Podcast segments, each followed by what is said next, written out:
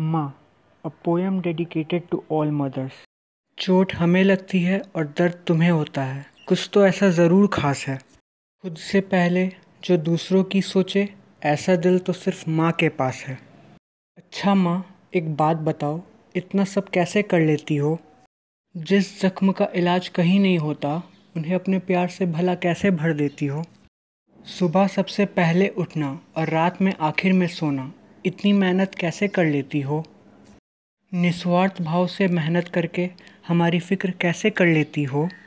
माँ, तुम्हारे बारे में अब क्या बताऊँ? लफ्ज़ कम पड़ने लग जाते हैं।